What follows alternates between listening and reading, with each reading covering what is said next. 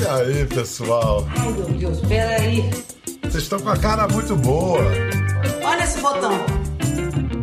Vou fazer uma rápida abertura e a gente começa, tá bom? Antes que o shorts exploda, né? Vamos começar. Olá, bem-vindos, boa noite. Mas que saudade, saudade das coisas mais simples, tão simples que a gente nem dava valor, nem prestava atenção. Por exemplo, a paz de andar para cima e para baixo sem ter que lembrar da máscara e do álcool gel. De entrar em casa com o sapato da rua. Se bem que esse é um hábito que bem poderia ser transformado, faz sentido. Saudade de se aglomerar sem medo. Saudade dos velhos, dos velhinhos da família, eu incluído. Saudade de mim. Saudade dos parentes que moram longe. E uma saudade, uma saudade em especial, saudade de dar abraço apertado nos amigos. Nossos convidados de hoje são amigos, ó, de longa data, desde quando eram assim adolescentes tardios, conversando em redes sociais e aplicativos, os dois se conheceram, se encontraram, formaram e passaram a fazer parte de um grupo pioneiro que renovou o humor brasileiro nos últimos anos. Eles botaram a cara a tapa para enfrentar o público diversas vezes. Aliás, às vezes mesmo, literalmente a tapa. Vamos receber os amigos e humoristas Dani Calabresa e Fábio Rabin. E aí, moçada? Ai, que emoção! Bial, sabe o que parece, Rabin? Que a gente acabou de ser eliminado. Vem um texto tão lindo. Aí parece que a gente tem que pegar a mochila e falar: Obrigada, Brasil, eu tentei. É. Ai, que emoção, isso, é, isso é um texto, mostrou assim, pela primeira vez na história do BBB, dois serão premiados. Aí você saem os dois, o casal milionário. Chorando. Obrigado Vem cá, vocês- juntado com a Dani. Finalmente. Pois é, mas vocês, vocês já se conhecem o quê? Vocês realmente são amigos de, de início lá, comecinho de carreira? Sim. Fomos presos junto, mentira. A gente é Ah, muito sim. amigo. A gente se conheceu em 2005 ou 6, Rabin, você lembra? É Claro que não, muitos entorpecentes naquela época, mas eu acho que por volta do ano de 2000 e 2005, acho. Foi.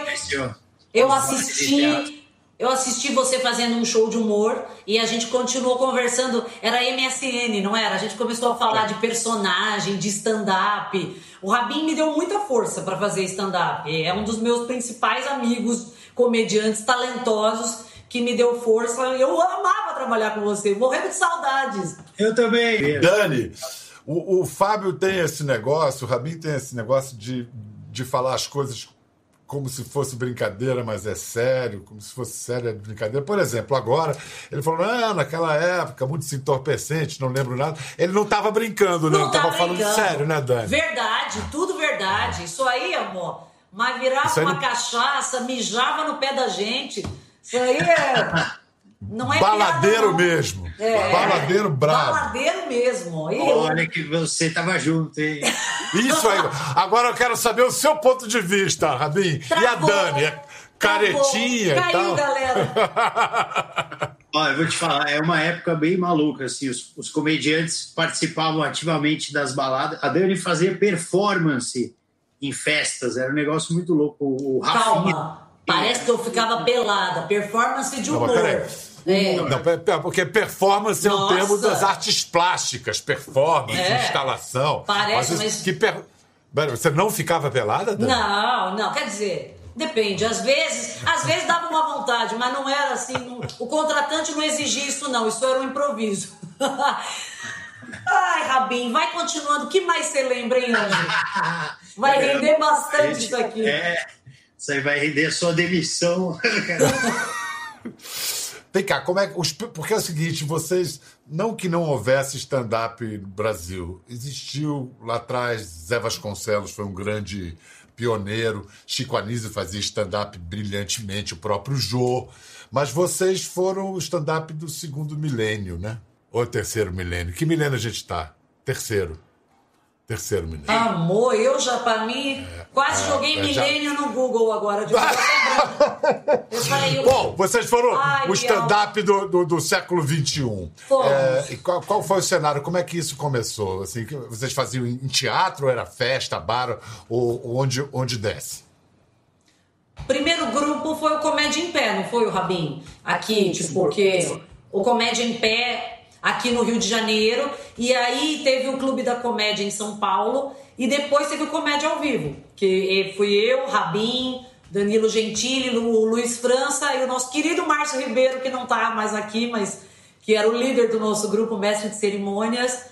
A gente foi, é o grupo mais antigo hoje, né? O Comédia em Pé, infelizmente, parou, mas o, Sim. a gente fazia show em bar, né? Muito bar, né, Dani? Boteco, entrava em churrasco para fazer show, fazia onde tivesse.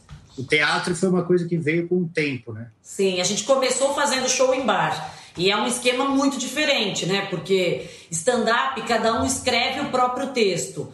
Então, é um material de, sei lá, 15, 20 minutos, depende da noite. E para você fazer 20 minutos enquanto as pessoas estão tomando drink, o garçom passa, derruba a bandeja, tem um casal que levanta brigando, é aniversário de alguém, os bêbados gritam. É, é, é outra coisa, é totalmente diferente de se apresentar no teatro. É uma outra. Te chama para um outro lugar de improviso, né? Porque não adianta ficar concentrado, você tem que acompanhar o caos do lugar. É um desafio, é quase a prova do líder, ó. É, mas aí, aí é uma escola também para ganhar é uma super cancha, porque a concentração Sim. que você tem que manter. Rabin, Dani também, qual é assim a particularidade do texto do stand-up? No que, que ele é diferente de todos os outros gêneros de humor? Eu acho que é um texto ele diz mais respeito à nossa vida do que do que a qualquer outra coisa, assim. Então, embora é, o pessoal fique debatendo, ah, limite do humor tem não tem. Geralmente o comediante stand-up ele fala muito da sua vida, né? Então ele extrapola mais os seus limites do que o de qualquer outra pessoa, né? Então ele, eu falo sobre ser judeu, falo sobre o meu casamento, sobre ter uma filha, sobre sobre o cara doidão que eu era, eu falo sobre tudo.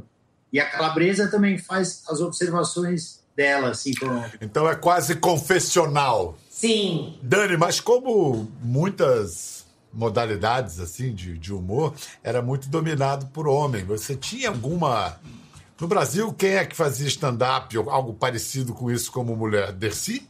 A Dercy, Dercy fazia stand-up. Eu acho, é engraçado, né? Tem tantas comediantes talentosas, boas. E graças a Deus, acho que as mulheres estão conquistando, as mulheres comediantes estão conquistando cada vez mais um espaço maior. Mas é muito louco isso, porque eu acho que foi mais fácil para os homens. Porque vocês, seus desgraçados, vou até tirar o chinelo, vocês têm permissão social, vocês podem falar, né, tipo, todo mundo pode hoje, mas quando eu era criança, eu tinha, eu fui criada com esse pensamento que não pode falar palavrão, não pode, senão eu vou estar sendo louca. E aí eu pensava, meu Deus, mas os meus amigos homens, eles arrotam, eles peidam, eles vão pra puteiro, eles contam isso com orgulho. E quando uma mulher fala, ai, ontem eu peguei dois, era que louca, que piranha, biscate. Então é mais, foi mais difícil romper essa barreira e me impor num lugar assim de, de eu não sou louca, eu sou artista, isso é um texto, isso é uma performance artística. Eu sou comediante, eu tô fazendo, tô escrevendo piadas aqui, sabe? Não tô vindo aqui me expondo de, ai, nossa, que maluca, que bebe e fala igual aos homens, mas demora um tempo, né? Levou um tempo grande para as pessoas aceitarem isso e reconhecerem comediantes maravilhosos que temos por aí. Beijo para todas. Mas vem cá, quem foi que, que saiu no tapa mesmo para valer com, com o público? Quem? Quem? Todo mundo, Quem? né? Quem? Ah, meu Deus do fui céu. eu, fui eu. Você- Com esses músculos aí que a gente tá vendo. Pelo amor de Deus. Olha, vê se o Rabin tinha outra, outra vocação. Ele tinha que ser comediante. Tudo na vida dele é é uma, é uma loucura, é uma palhaçada.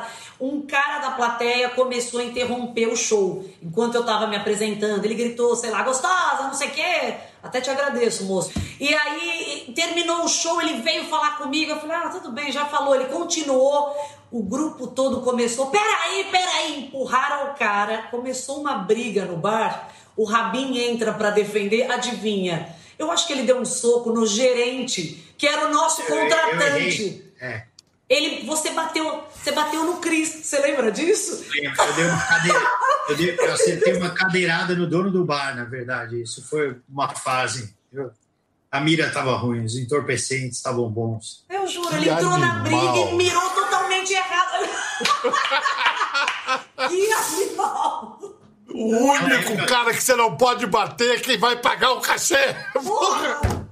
Obrigada. Na época, na época que podia bater no, na plateia era boa, né, cara? Hoje não pode. Hoje não é, hoje não é politicamente correto, é, né? Hoje não pode mais. Olha só, vamos, vamos, vamos mostrar como eram vocês. Tem umas imagens assim, desde o comecinho para a gente ver agora, do Comédia ao Vivo. Isso é de 2008, ou seja, faz 12 anos. Sabia?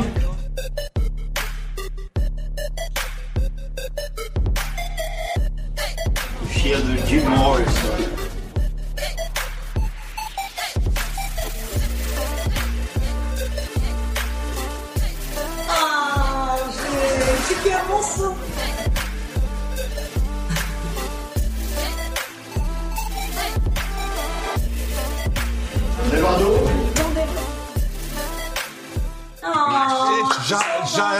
Sucesso, teatro lotado, gente do lado de fora. A gente ralou bastante, isso aí é uma fase boa. Que a gente começou a fazer. A gente fazia vários shows em vários bares e assim, era 40 reais o máximo o cachê. Você lembra? Demorou muito pra gente conseguir lotar um bar numa noite. Aí quando começou a lotar, a gente tinha que fazer duas sessões, tipo, duas no mesmo bar, duas no outro bar, e aí a gente foi pro teatro. E aí, aí foi, foi a fase feliz, de fase com o público, né? Aí foi maravilhoso. Quando uma plateia tá meio letárgica, assim, é bom eh, simular ou mesmo partir para uma agressividade, assim, Rabi? Eu acho que a gente é um recurso, né, que existe, mas é, eu acho que é mais os tipos de piada. Eu lembro que a gente fazia uma ação que era muito difícil naquele começo, porque as pessoas não sabiam o que, que era o stand-up, né? Então a gente chegava, é uma ação para uma marca de cerveja, que a gente chegava num bar lotado, você tinha ali 500 pessoas bebendo, às vezes 100 pessoas, sei lá, todo mundo, cada um nas suas mesas, e chegava um cara no palco, começava a fazer stand-up, sem ninguém saber o que, que era aquilo. E aí, como que você vai fazer? Porque a maioria subia e começava a se ferrar, suava frio e saía fora, né? Entendeu? Aí eu chegava e eu simulava uma briga mesmo, viu? tinha uma piada que eu... Meu Deus da puta, começava a brigar com o cara da ponta do bar, o cara não entendia nada. Aí ele olhava e falava, o que, que eu fiz? Você é louco, não sei o que, você tá lá pra... mexeu com a minha mulher. Pensei, né? Fazia piada, aí metade, metade não, mas prestavam atenção, aí eu começava a fazer piada em cima e, e rolava. Então, técnicas de chamar atenção. Porque Um bocado de Técnicas. coragem também, né? Um bocado de Técnicas. coragem, de Sim. cara de pau e coragem. Usou a palavra técnica. Aí eu subia no palco armada. Eu subia, dava um tiro. Quem olhava assistia, hein, galera? Quem morreu, morreu. Aí eu subia armada. É minha técnica. É, Técnica Ah, todo tiro ao alvo. É, é minha técnica. Isso eu, eu vou adquirir. É Dani. muito bacana. Olha que delícia agora, uma das primeiras participações do Rabin na televisão aberta. Olha que delícia. Ai, meu Deus. E aí, tudo bem? Fala, Hebe, beleza? Eu tenho uma blusa igualzinha à sua. Eu achei que só eu tinha mau gosto, mas. Bom, primeiro, muito obrigado por ter me chamado. Eu fico muito feliz de estar aqui, um pouquinho nervoso, porque eu lembro que há um ano atrás eu era só um atorzinho desconhecido aí. E hoje? Continuo sendo, né? e é uma profissão complicada. O pessoal tava falando de mãe. A minha mãe nunca aceitou isso como uma profissão, assim, tipo, nunca tive um emprego. Tipo, quando as pessoas me chamam de filhinho de papai, eu até me sinto bem, porque nem o meu pai me chama mais de filho. Minha mãe vive me dizendo, vai trabalhar, vai trabalhar. Será que ela não percebe que eu não vou? Eu não gosto, entendeu? E meu lugar é no palco, e foi minha mãe que me incentivou para fazer comédia, porque toda vez que eu falei para ela, mãe, eu sou ator, ela ri da minha cara. Oh, meu Deus do céu. O seu nome é Fábio Rubinho ou Rabin? É Rabin, Rabin. Hum. E é isso aí. Quantos anos você tem? Eu tenho Que 26. lindo. Ah, que, que, Ai, que saudades da Hebe. Você arrasou, Rabin. que precioso isso, hein? Muito. Vem cá, Dani, eu sei que você é uma ótima imita- imitadora da Hebe, hein? Me falaram. Vê se você dá uma canjinha pra gente. Por exemplo, assim, Hebe, você que conheceu o Rabin quando era baladeiro, naquela época, jovenzito, vendo agora esse homem adulto, consequente, o que, que você diz sobre ele, Hebe? Ai, que maravilha! Pedro Bial, que gracinha!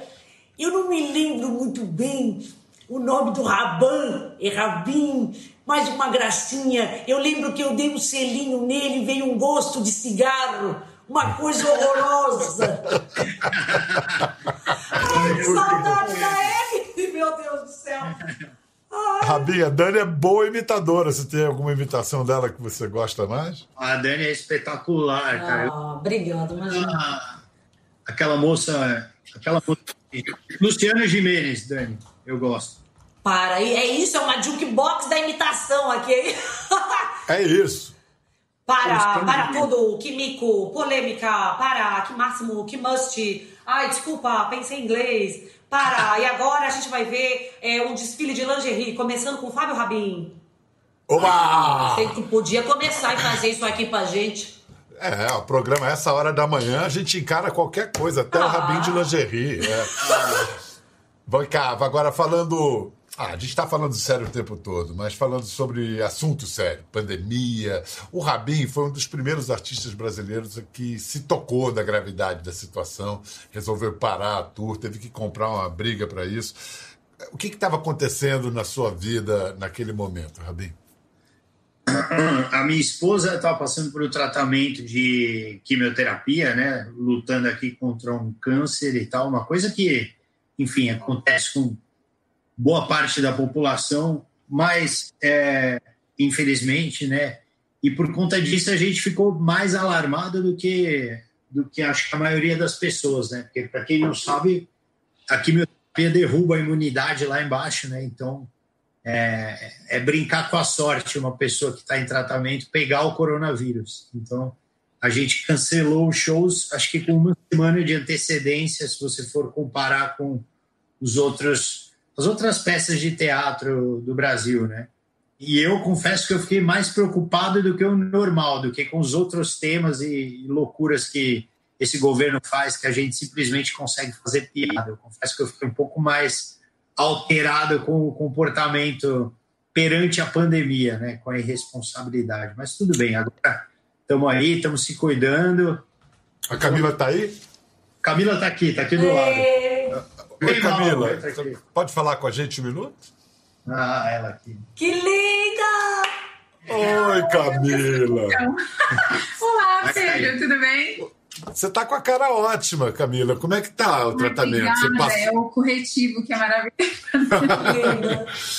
Ah, a companhia desse senhor aí não tá te fazendo mal, não. Tá tudo bem, né? Não, não, não. Ele tenta me deixar feliz. Quando ele não fica deixando cueca em cima da pia da, da cozinha, super Foi feliz. mal, foi mal. Mas você tá, tá legal? Você terminou o, o tratamento todo? Tá no meio? Em que momento?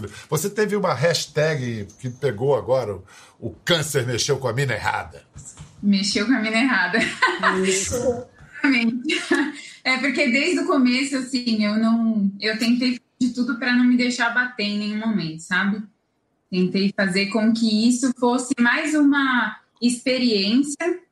é, e eu tentei fazer de tudo para passar isso para as pessoas, porque eu acho que isso está cada vez mais comum no Brasil e no mundo, né? Então a gente tem que é, deixar isso mais escancarado para as pessoas pararem de tratar isso como um tabu né? Porque as pessoas falam, ah, tá com câncer, já olha a pessoa, já, já tá É. velando a pessoa, né? Sim, E não é assim. E, infelizmente, é, essa visão que as pessoas têm derruba muito a pessoa que está passando por esse processo.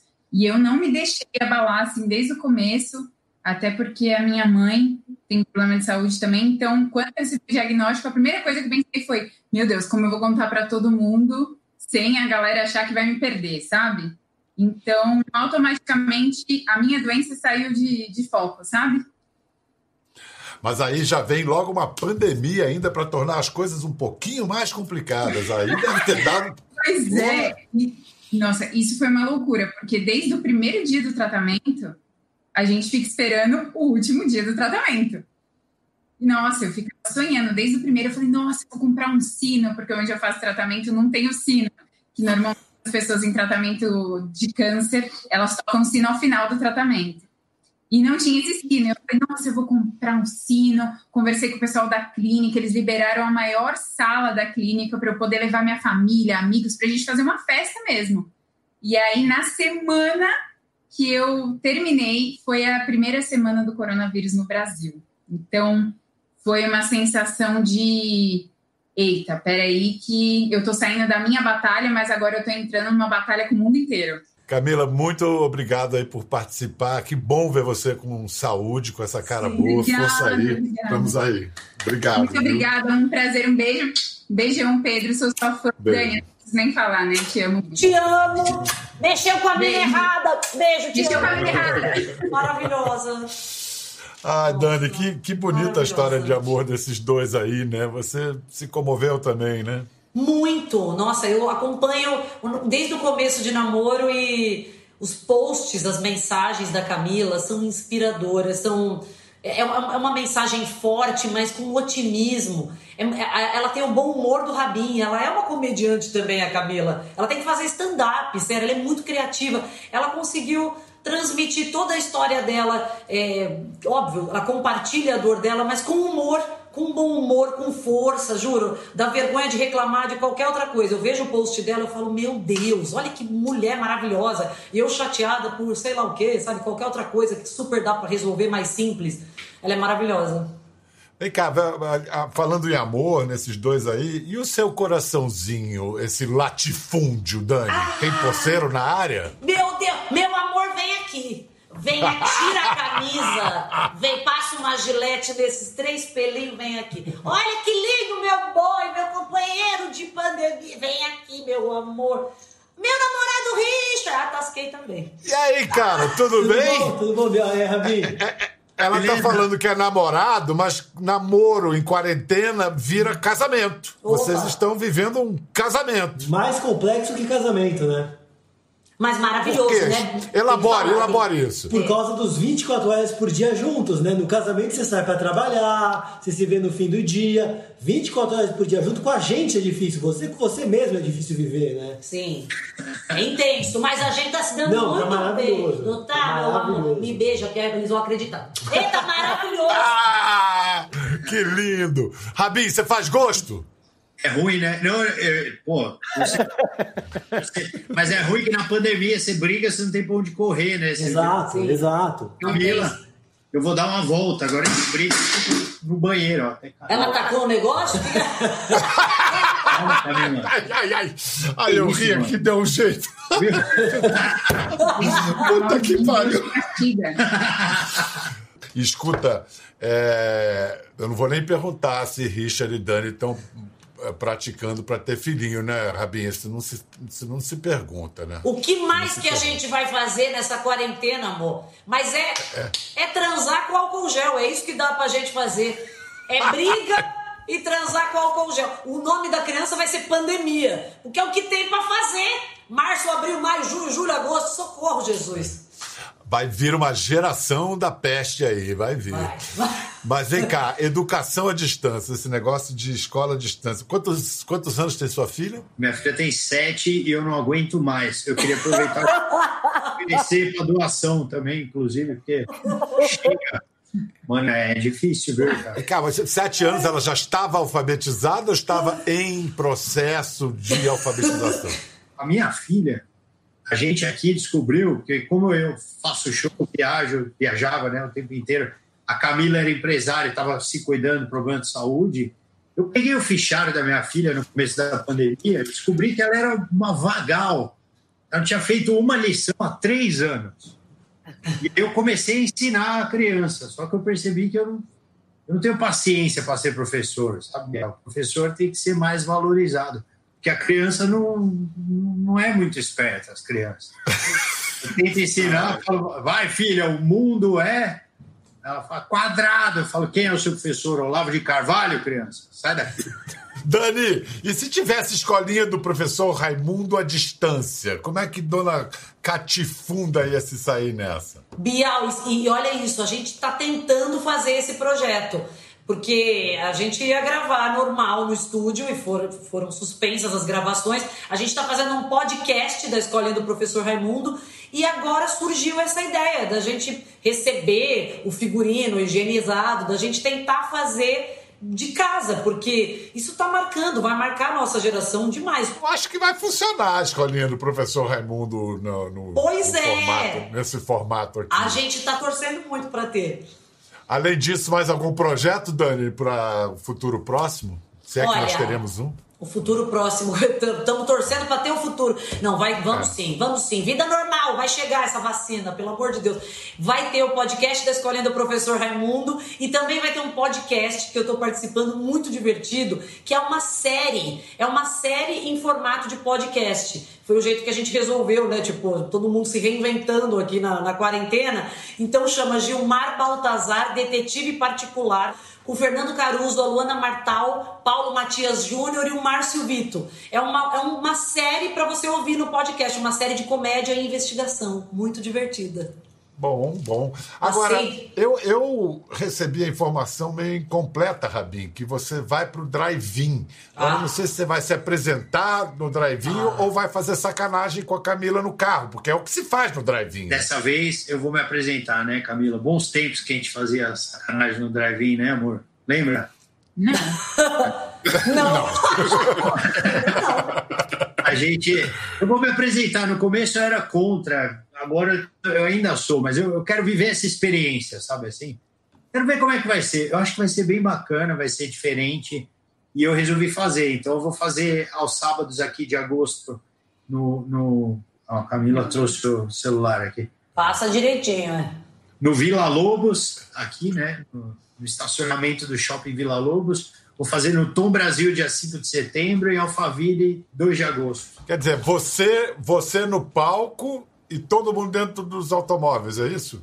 Todo mundo dentro dos automóveis. Vai ter Curitiba, Salvador também e Campinas, é isso aí. Eu estava bem preocupado quando, quando voltou, principalmente porque eu tenho um show que funciona muito no teatro, né? Então, você fazer esse mesmo show para os carros é um negócio que dá até uma tristeza. Aí eu falei, pô, vou, vou escrever um show novo sobre a quarentena, só sobre isso que está acontecendo.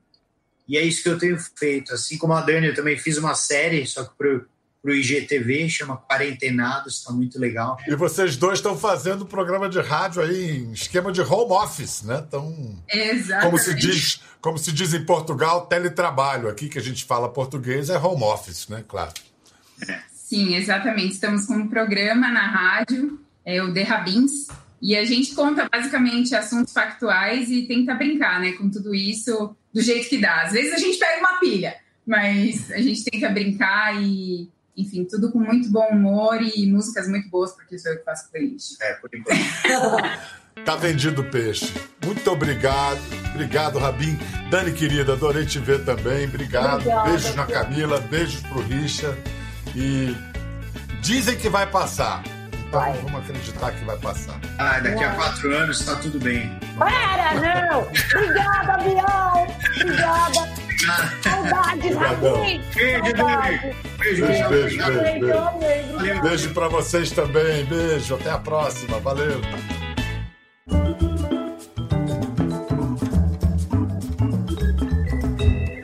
Gostou da conversa?